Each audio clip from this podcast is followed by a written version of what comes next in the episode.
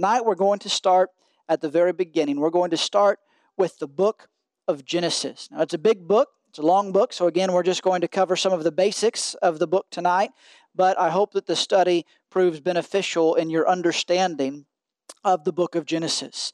Now, the book of Genesis is titled after the first word in the original Hebrew. In fact, that's true of many of the Old Testament books. Their title is not just a title like we would title something, but they were letters, they were documents, and they earned their title over time from the very opening words, typically, of that document. And in the Hebrew, from my understanding, this is quite literally in the beginning, is the word that essentially translates over to Genesis. And that's what Genesis means. Genesis in the English language means a beginning or the beginning. And that's what the book of Genesis really is. It is a book of beginnings. It is a book that teaches us about the beginning. It's a book that answers for us one of the most important questions that mankind always asks.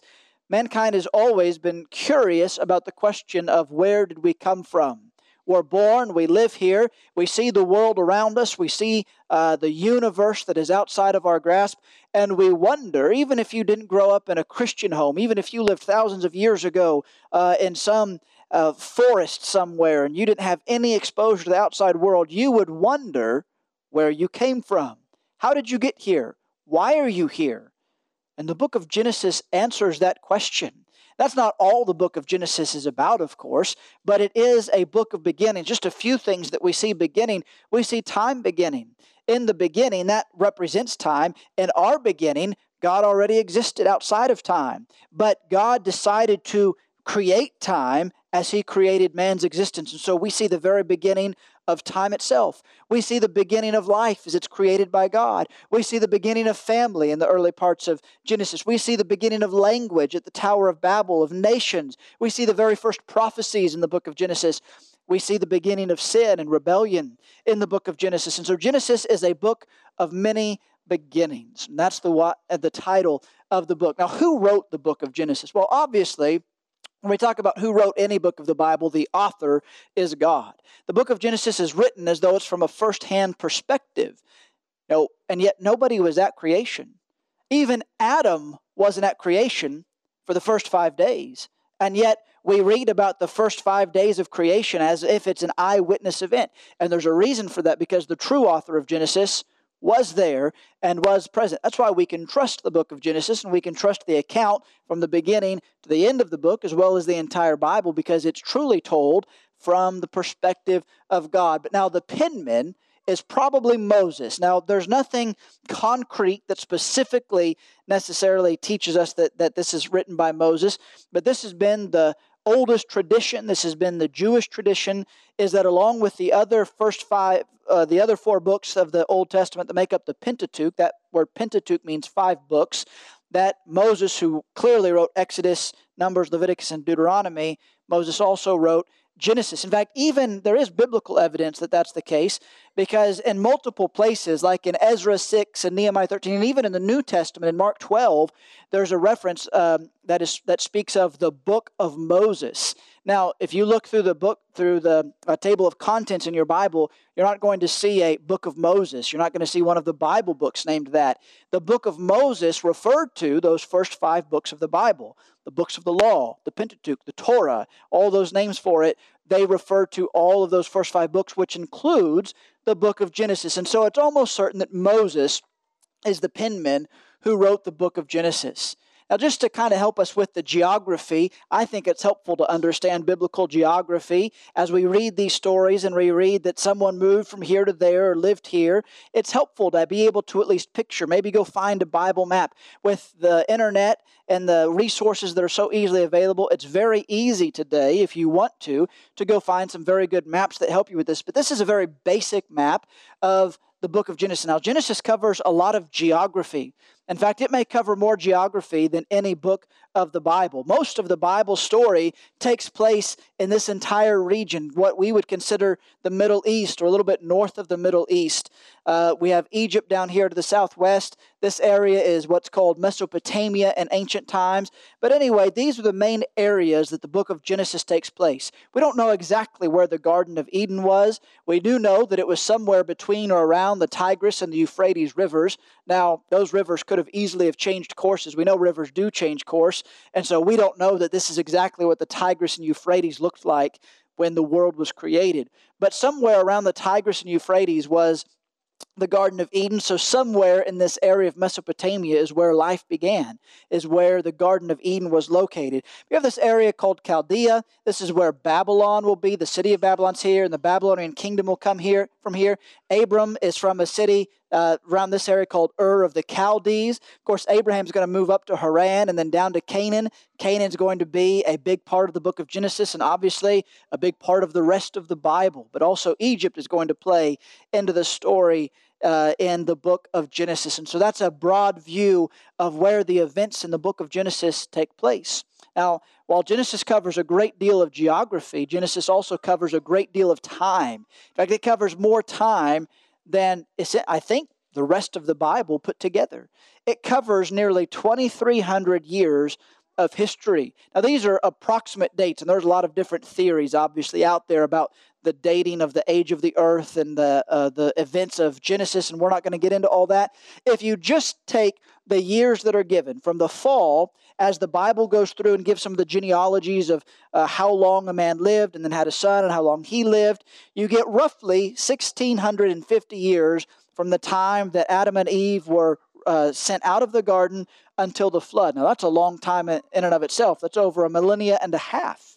Think of what was happening uh, 1600 years ago. Well, that's just what takes place from the fall until the flood. And then from the flood, we have a genealogy uh, from Shem to Abram, is Abraham, and that's about 290 years. And then the story of Abraham to the death of Joseph takes a little around 360 years. And again, there may be some differences of dates there, but that's a good approximation. So around 2,300 years of history is covered in the book of Genesis.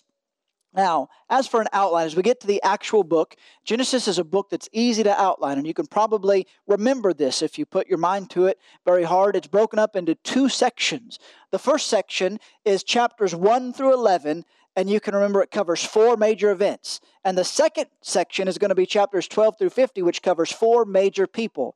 So remember that you have two sections, each that cover four major things. Chapters 1 through 11 cover the creation, the fall of man, the flood, and the Tower of Babel. Those are your four major events. And then the remaining part of the book of Genesis is going to cover four major people. Instead of thinking about the entire world, really, we think about Genesis 1 through 11, it covers the entirety of existence. Now, sometimes that's small, like only Adam and Eve, and yet that's all of humanity and it's talking about the worldwide flood and the entire, it seems like a great portion of the population of mankind at Babel. But from that point forward, it narrows in, the focus of Genesis narrows in to a man. And the rest of the book is going to talk about this man and his family. So we've got Abraham, Isaac, Jacob, and Joseph are the focus, the four major people of chapters 12 through 15. So let's just go through and we'll review these ideas, these major events, and these major people in the book of Genesis. Now, first we have creation. And I'm going to do my best to not get off onto tangents as we go through this because there's so much in the book of Genesis that's fun to teach about, it's important to teach about. Maybe I'm, i encourage some of the other teachers if you want, if you're looking for some sermon ideas, I hope that you get some as we go through our study tonight. There's a lot to study in creation, and it's important to study about creation. We're not going to do that. We're just going to give an overview. But I want to give an, a, a brief outline of chapters 1 through 2 and i hope answer at least one question that pops up sometimes when you have when you begin the bible in genesis 1 verse 1 and it says in the beginning god created the heavens and the earth and then it skips over to verse 2 and some people think there's a great big time gap in between verses 1 and verse 2. People use that argument to try and justify evolution or theistic evolution. Says, In the beginning, God created the heavens and the earth. And then verse 2 says, The earth was without form and void, and darkness was over the face of the deep, and the Spirit of God was hovering over the face of the waters. And God said, Let there be light, and there was light. And that seems to begin the days of creation. What I think you have in Genesis 1 through 2 is you have a very, very broad focus, narrowing and narrowing to a more specific focus. In the first verse of, cha- of Genesis, the very opening verse of the Bible, you have the sum- summary statement. You have the answer in its most basic form to that important question Where did man come from? God. In the beginning, God created the heavens and the earth. That's the most basic way you can answer that question of where did man come from. Now, that's not necessarily a fully satisfactory answer because we want more details. And so, from verse 2 through chapter 2, verse 3, what we have is we narrow in on that statement. And we go through the days of creation and God, what God created on day one, and saw that it was good, and day two, and saw that it was good, up until the creation of man on day six, and God rested on day seven. And then you focus in a little bit more and on Genesis 2, verse 4 through 25, we the Bible focuses on day six of creation. Now, chapter 1 tells us that God created man and he created woman in his image.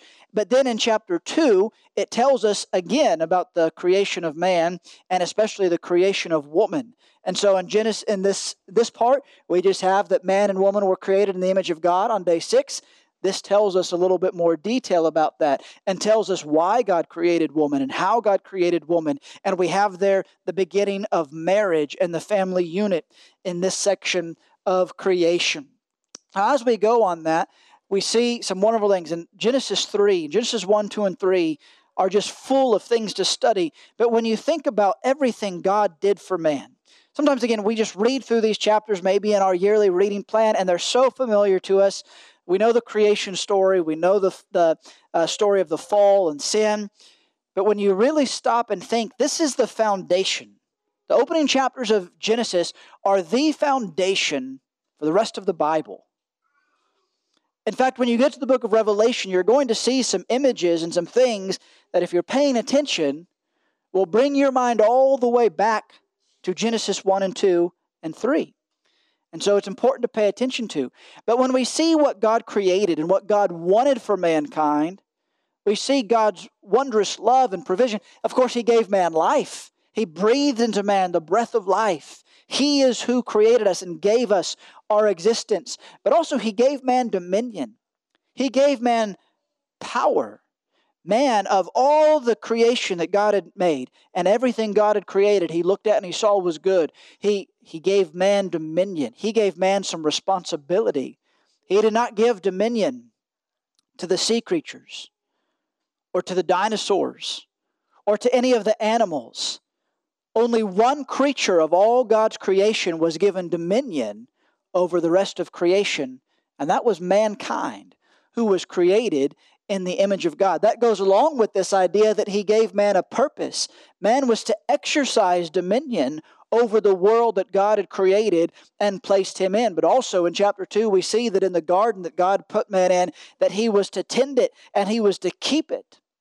So man not only had life, but man had purpose given by God. He had a home. God made him a beautiful, wonderful garden, which was full of provision. Man had everything that he needed. Now, I think man had to work. Because again, he's supposed to keep this garden. He's supposed to practice and exercise dominion. And so it's not that Adam was able to be lazy and then sin ruined the laziness and he had to go to work. Man had work. I think it's Ron Corder who uh, used to say, sin didn't create work, sin just took the fun out of it. And that's a good way of looking at it. Man had a purpose before the fall. That purpose was joyful and maybe we can even say easy but sin was going to ruin a lot of these things. He had boundaries. While God gave all these wonderful gifts, another gift that God gave was boundaries. He protected man. In this world that God created, there was a danger because there was an enemy who had rebelled against God or was rebelling against God. And to protect mankind from the disastrous effects of rebellion, God gave man boundaries. Now, God gave man free will. But in that, he also gave boundaries. And he told Adam and Eve, You cannot partake of the tree of the knowledge of good and evil. Now, they had the ability to go and do that. But God gave them that boundary and said, Don't do this. Not because he was trying to be mean, not because he just wanted to withhold. Some people think, well, why would God, God create this tree and then keep it from them? God created an entire world for them. And of all the world, there was one tree that they weren't allowed to partake of its fruit. Does that really sound like a bad deal? And the reason they weren't supposed to partake of that was their own protection. God said, when you eat of it, you will surely die. And then we also find in this creation event, as we've already mentioned, the creation of the family. So when we see God's creation, we see this beautiful, beautiful scene of what God gave and what God wanted for mankind. But Genesis chapter 3, we have the next event, we have the fall. This is again a chapter you can teach on and, and study a great deal from. But in the first five verses, you have the serpent coming and tempting Eve. And that's a good study right there. If you want to learn the ways of Satan, go look at what he does to Eve, how he questions God and contradicts God, how he lies, how he twists the truth. Satan's still using those exact same methods today, and they're still very effective. We have the sin in Genesis 3, verse 6 through 7, uh, where Eve partakes of the fruit and she gives to Adam, and he partakes of the fruit. And we have the first sin. And then in the remainder of Genesis chapter 3, we have the curses where God comes and obviously knows what's happened, but he questions man. And Adam says, Well, this woman whom you gave me, she gave me the fruit. And Eve says, Well, the serpent's the one who deceived me. And so God pronounces a curse upon the serpent, and he pronounces a curse upon the woman, and he pronounces a curse upon the man. And this, these curses that God pronounces, in some ways, are just the consequences that God is stating are the results of their action. And they are going to affect mankind from that point until the end of time. And we're still suffering the consequences that are laid out in Genesis chapter 3. But in this passage, now that is a very bleak chapter, it's a sad chapter. But in that chapter, there's also the first ray of hope. Because in Genesis 3:15, you have the beginning of what is really the rest of the story. In Genesis 3:15, God makes a promise in the midst of this curse he's pronouncing upon the serpent. He says, "I will put enmity between you and the woman and between your offspring and her offspring. He shall bruise your head and you shall bruise his heel." What Genesis 3:15 is is it is the very first messianic prophecy in the Bible. God is promising Jesus. He's promising a victorious Savior who will kill the serpent, and by indication of that, will reverse the results of what the serpent has brought. This is the point of the rest of the story. The rest of the Bible is about how God is fulfilling this promise. Now, it doesn't happen as quickly as Adam and Eve wanted it to, as quickly as we might think it might happen. In fact, when you open your Bible and you get that promise right here, you've got to go a long, long ways until Jesus finally comes on the scene. And this promise is fulfilled. And Jesus deals that death blow to Satan. And obviously, we even still have some more time until all the effects are done away with when Jesus comes again to end all time. But this sets up the rest of the story. Now, the rest of this section of the fall, Genesis 4 and Genesis 5, show how bad things get. Genesis 4, you have Cain and Abel. And by this point, the first generation of mankind, you have not only sin, but you have the reversal of what God has done. What did God do? God created life, He gave life. Within one generation, what is man under the influence of Satan doing? Taking life. Cain kills Abel. And that's not the end it continues to take a nosedive. And Genesis 5 is a genealogy, but what it also is, is it's the descent of man, and it's their descent into sin. It's their descent from God. Because as generations continue to go, generations seem to get worse and worse. We're told a story about a man named Lamech who said that if uh, if Cain is avenged sevenfold, I'll be avenged seventyfold. And he, you know, he went out and he killed a man just for uh, insulting him. And by that, by that time, he also had multiple wives, by the way. And so we see this progression of man is getting worse and worse and worse until we come to Genesis 6 and the next major event in Genesis, and that is the flood. And the verses 5 and 8 of Genesis 6, it says, The Lord saw the wickedness of man was great on the earth, and that every intention of the thoughts of his heart was only evil continually. And the Lord regretted that he had made man on the earth, and it grieved him to the heart, to his heart. That has to be one of the saddest passages in all the Bible. I know we think the world's bad right now. You look at the news, or if you watch the news, you see what's going on in our country, in the world. I know sometimes you think, man, could it possibly get any worse? Yes, it could get a whole lot worse. I believe there's a lot of bad things in our world today, but I don't for a minute think that in the entire world that every intention of the thoughts of man's heart is only evil continually because there's a whole lot of good in our world right now, too. I don't even want to think about what the world must have looked like in the days of Noah. And I can't imagine how hard it must have been to be Noah, who was a righteous man and thus found favor in the eyes of the Lord. But of course, this wickedness had got to a point where God is sorry. It grieves God what man has done and what man is doing in creation. And so God's going to give a fresh start again. And he's going to do so by bringing judgment. Now, in that judgment, he's going to save Noah. And that sets up an important principle that's true throughout the rest of the Bible and is going to be true when Jesus comes again, and that is that salvation comes through judgment.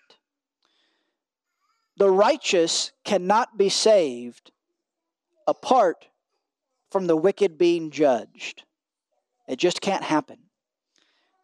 I know that some people like to think it can. Some people like to think that everybody who's ever lived is going to be saved somehow in the end. But that's not how the righteousness and holiness of God works.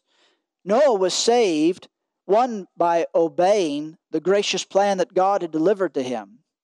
But in obeying that plan that the others rejected, they died while he lived. And one day God's judgment is going to reign over all the world and the righteous will be spared and saved and given eternal life. And the wicked will suffer the second death. They will suffer eternal separation from God. But we see the story of God's judgment in Genesis 6. Just a few things about that story that might be of interest. If you estimate 18 inches per cubit, that's a pretty common measurement from what I've read. The ark would have been about 450 feet long. That's a football field and a half and 75 feet wide and 45 feet tall. Now, if you've ever been on a big ocean cruiser, some of the big cruise lines that there are today, this wouldn't have been that big of a boat. But to a person who had never seen rain, this would have been a really silly thing to have had to build. And yet, this is what Noah built this massive, mammoth boat. And he did that so that he could save his family and so that he could save other life on earth. Now, one thing about the story of Noah's flood, and perhaps this is for the ease of children's stories, but we always talk about the animals coming two by two, and there's two of every creature. Well, there are, except there's a little bit of nuance to that. There is a passage that tells us there was two of every unclean animal, of every clean animal, there was seven. Now, and there's even a little bit of question. That might be seven or some translations have seven pairs, which would have actually been 14, and seven or seven pairs of every bird. And so to just say two of every animal isn't specifically accurate. Of the clean animals and of the birds, there were a little bit more. And the flood lasts around a year. It's hard to know exactly because some of the time frame is given in months, and you can read scholars debate whether those were 31 day months, 30 day months, or 29.15 day months. That's how technical they get to try and figure out how long the flood lasted. It was somewhere around a year. From the beginning of the rains until the time that they were able to come out of the ark, it took around a year. Now, from that, we go to the next passage or the next major event, and that is the Tower of Babel in chapter 11. Mankind is building this great tower, and God is obviously displeased. So God comes down and he creates different languages, he creates different tongues so that men separate, and thus they leave the project uncompleted and they go their separate ways. And you might wonder, well, why was that such a big deal? Well, first, a few of the problems. One, I don't think man was fulfilling their responsibility. Just as Adam and Eve had been given the purpose not only of practicing dominion and exercising or guarding the garden, they were also told to multiply and fill the earth. Well, after creation or after the flood, when you've only got one family left, they're given the same command multiply and fill the earth. They were to go throughout the earth. And yet it seems that most men are wanting to just stay together in this one area.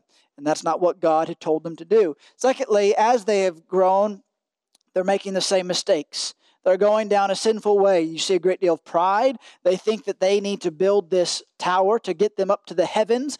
And this is probably a pagan temple. It's probably an idolatrous temple that they are building. And so God comes down and he confuses their languages. And by the way, those words, Babylon means gate of God. The word Babel in fact, the Hebrew word that's translated Babel works well. It translates well into English because Babel means confusion or to speak Babel or to be speak gibberish. Well, the Hebrew word also means confusion. Now, from this point, as I mentioned, the Bible narrows in on the story of a man. Instead of talking about the world, it's going to focus down on one man and his family. Now, that doesn't mean the world is no longer in view. In fact, as we'll see in some of the promises, the world is still very much in view. It's just the salvation of the world is now, God is going to begin working through one man and his family specifically. And that, of course, begins with the story of Abram, who would become Abraham. And we read about him in Genesis 12 through 23. Now, Abraham's a man who traveled a lot. Now, in our modern day, this may not seem to be a lot of miles, but this would have been uh, 1,500 to 2,000 miles or more that, that um, Abraham traveled throughout his lifetime. Again, he began down here in Ur of the Chaldees. He moved up to Haran, and then at God's bidding, he moves down to the land of Canaan. And then there is a time in his life where he goes to Egypt and he comes back. And so there's a great deal of travel that Abraham does throughout his life at the bidding of God. Now, we're not going to go through the details of these men's stories, but just bring out some highlights. And one of the main highlights of Abraham's life is the covenant that God makes with him. Sometimes we talk about the covenants and we say there's two covenants, and what we mean is there's the Old Testament and the New Testament. But there's actually more than just two covenants because in the Old Testament, there are multiple covenants. You have the covenant that was the law of Moses. But before that, God had a covenant with Abraham and then with Isaac and with Jacob. He renewed that covenant with those men. And this is such an important factor that it shows up at the beginning of Abraham's story. Then you read a little bit of his life, and it happens again in chapter 15. And you read a little bit, and it happens in chapter 17. And then you come to chapter 22, where you have the offering of Isaac, and you have the final stamp of approval on this covenant. And you can go and read those passages. These are the promises that God made in this covenant. This is what God said He would do. He said that He would make Abraham into a great nation. And one point he says to go out and look at the stars, and if he can number the stars, he could number his descendants. What that means is his, his descendants will be innumerable, beyond the ability to number. He will be a great nation. For a man who, him and his wife didn't have a child together until he was a hundred, that's a pretty impressive promise. He, God promises to bless Abraham. He promises Abraham that his offspring will be given the land of Canaan. But then here's where, again, where the focus is on one man and his family, it's still the global focus because God says, In you all the families of the earth will be blessed. Go back to Genesis 3:15, God promises a Savior.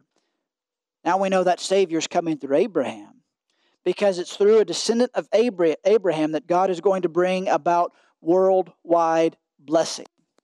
Now, Abraham had a part to play in the covenant that's given in Genesis 17, verse 1, God says, Walk before me and be blameless. Sometimes we see all the differences in the patriarchal age and the age of the Mosaic law, and we think that things are so different. And there are some things that are very different. You know, animal sacrifices are no longer a thing. We don't have to go to Jerusalem to worship, we don't live under the patriarchal system. But at the bare bones of what God has always expected of his people, it's always been the same. In fact, when you look at this covenant, this is the same throughout time because when the Mosaic law is given, Leviticus 19 and 2 says, You shall be holy, for I, the Lord your God, am holy. Walk before me and be blameless. I am God Almighty. And in the New Testament, Jesus says the same thing. He says, You therefore must be perfect as your heavenly Father is perfect. And so, while there are certainly a lot of differences, when we learn about men like Abraham and the patriarchs and how they did this, and we look to how the Israelites were supposed to do this and how some of them did and how some of them failed, we are learning how it is in principle that we do this as well today.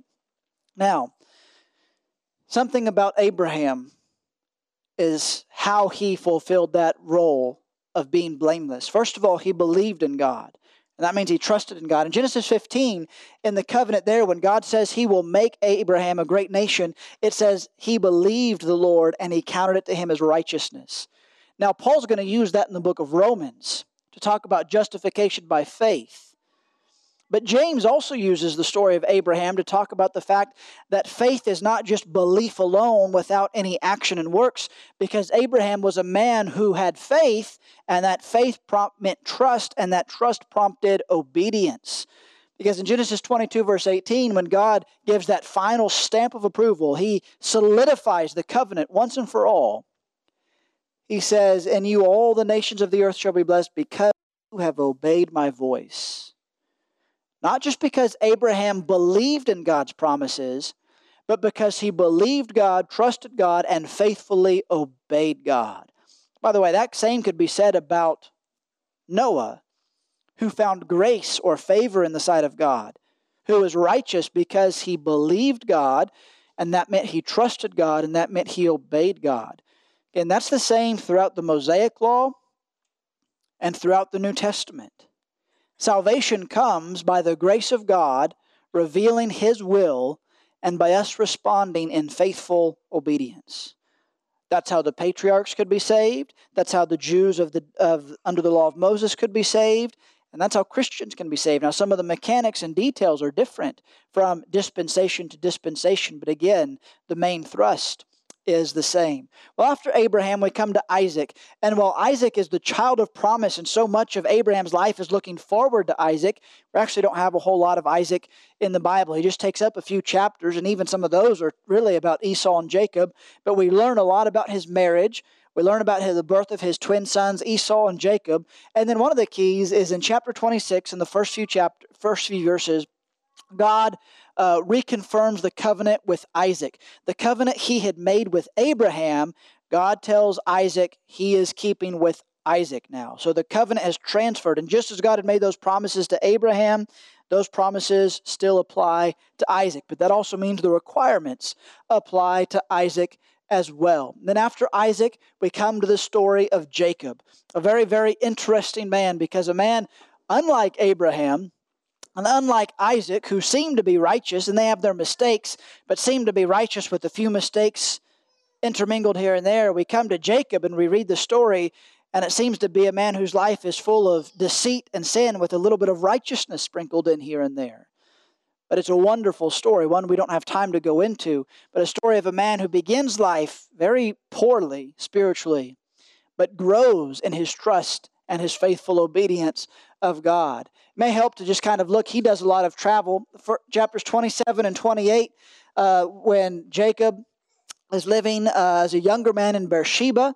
Uh, he, of course, we read about how he purchases Esau's birthright. Now, there's a lesson there about Esau's foolishness, but it kind of makes you sad to think of a man who saw his brother starving, and instead of just giving him some food, made the man sell his birthright to him. That tells you a little bit about something about Jacob at that point in his life. And then with the um, prodding of his mother, he, of course, steals Esau's blessing. And after that happens, Esau's ready to kill him. And so uh, his mother talks uh, his father into sending him off to Padan Aram, up to his uncle Laban to try and find a wife up there. And on his way, he stops at Bethel. And this is where we have the scene where, as he's sleeping, he has a dream and he sees this stairway or this ladder leading up to heaven with angels ascending and descending on it. And what happens here, we won't read this for time's sake, but you have what God did with Isaac. God approaches Jacob. Interestingly, before Jacob deserves this in any way, but God reconfirms the covenant with Jacob. And he makes the same promises to Jacob that he's made to Abraham and to Isaac. He will not leave him God will be with him to complete his end of the bargain. Now, Jacob is still going to have some growth to do, and he is going to learn what it means to follow God. And he's going to have to do it the hard way. He goes up to Padan Aram. He meets his family, and all seems wonderful at first. He meets a young, he meets a woman named uh, Rachel, whom he falls in love with immediately. He agrees to work for his uncle for seven years to be able to marry her. And we're told that he loved Rachel so intensely that those seven years seemed like a few days.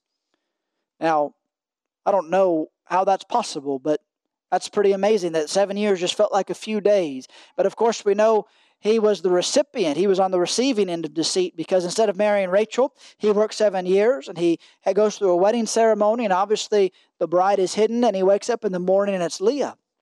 It's the older sister. He's been tricked. And so to marry Rachel, he has to agree to work another seven years. Now, I think he gets to marry Rachel at the end of the week that he's supposed to give to Leah, but then he has to be a man of his word and stay for another four, seven years. So he's with Laban for at least 14 years and maybe a couple more. But finally, he flees Padan Aram. Now, during this time, he has several sons. The 12, he has 12 sons that are going to become the 12 tribes of Israel. Leah is the one who's not loved, and so God takes pity on her, and she bears Jacob four children Reuben, Simeon, Levi, and Judah. By this time, Rachel, who's barren, is getting nervous, and so she gives uh, kind of like Sarah had done in giving Hagar to Abram to have a child. She gives him her maidservant Bilhah, who has Dan and Naphtali. And then Leah sees what's happening, and so she gives her servant Zilpah to Jacob. And through her, he has Gad and Asher. And at this point, God blesses Leah with two more children, Issachar and Zebulun. And then finally, after these 10 boys, Rachel has Joseph. And then on their way, when they get back to Canaan, she will have Benjamin. And so these will be the 12 tribes of Israel. And by the way, Jacob's name is changed to Israel. I don't think I have that anywhere on the slides here. But chapters 31 through 36, Jacob flees back down to Canaan. On the way, he meets with Esau and he's terrified, and yet we find a wonderful reunion and a good story of forgiveness there. But also the story of Jacob wrestling with the angel and his name changing to Israel. And finally, he settles in the land of, Israel, of Canaan, and Rachel dies there. And we move to the story of Joseph. Now, Joseph is an interesting story because he's a deviation from what you would expect. You have Abraham, who is the recipient of the covenant, and his son Isaac, who the covenant continues through, and then his son Jacob, who the covenant is reconfirmed with. Joseph, the covenant is not reconfirmed with Joseph because Joseph is not the ancestor of Christ. Now, all these other men are. But actually, Jesus is going to come through the tribe of Judah.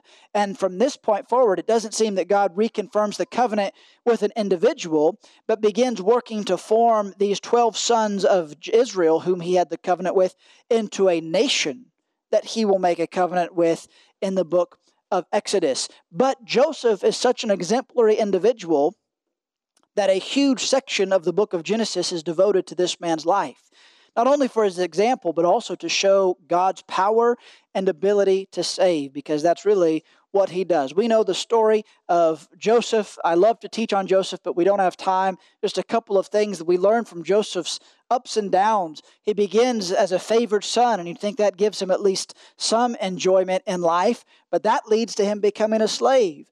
But as he works his way up, he becomes the head of Potiphar's house, house only to be falsely accused and be thrown into jail. But again, he's able to work his way up. But when just when he thinks that he may have found a way out and has a man who has an end with Pharaoh, the man forgets him, and so he's just a forgotten prisoner until ultimately his day comes and he's promoted to second in command of all of Egypt. And what we see through this is a wonderful example of faithfulness. There's never an indication that Joseph did anything wrong. In fact, of the four people that we read about in the book of Genesis, only one has nothing negative told about them. That's Joseph. You can read of some of Abraham's sins and Isaac's sins and Jacob's sins. And I'm sure Joseph had sins, but we don't read about them. He was an incredibly faithful man despite all the hardships, some of the unfair hardships that he faced. Now, one thing, I just bring this up because this is very interesting to me. I wouldn't necessarily call Joseph a type because the Bible doesn't call him a type, but there are some uncanny uh, similarities between the story and person of Joseph and the story and person of Jesus. And you can just see some of these. Now, loved by their father, a lot of sons have been loved by their father, but they were both also hated by their brethren. You read about Jesus being hated by his brothers at the beginning. Both were taken to Egypt, Joseph as a slave, Jesus to escape the wrath of Herod.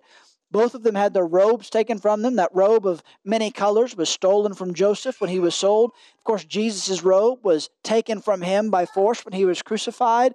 They were punished after being falsely accused. This is an interesting one. They were both placed with two prisoners, one of whom was saved and one of whom wasn't. In Joseph's case, it was the baker and the cupbearer.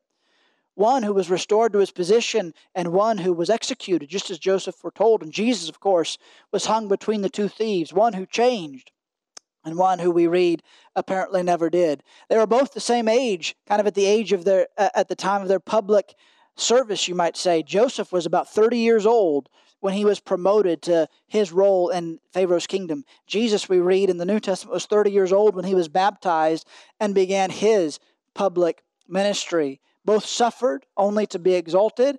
Both forgave those that wronged them. Joseph is a wonderful story of forgiveness. Both are a story of salvation. That's really the story of Joseph is a story of saving the nation in a time where it would appear that God's promises could be done away with.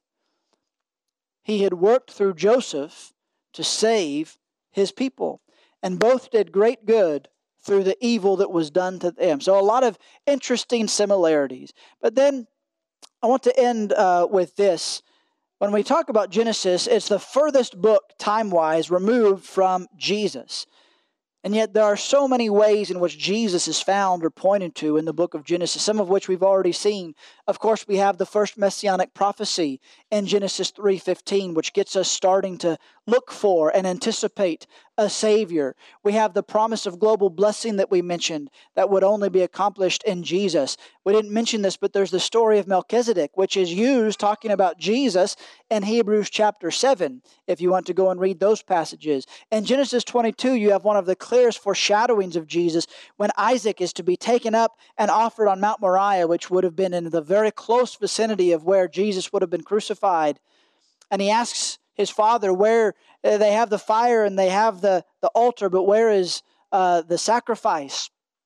And Abraham says, The Lord will provide. And the Lord does. There's a ram caught in a thicket of thorns, thorns nonetheless, that replaces Isaac as a sacrifice. And what is clearly, while that's a true event, clearly a picture of the time when God would not spare his son, but would offer his son wearing a crown of thorns to bring salvation and pay the price as a sacrifice for mankind. You have Jacob's ladder that we mentioned is referenced in, by Jesus in John 1 verse 43 through 51 when he's talking to Nathanael.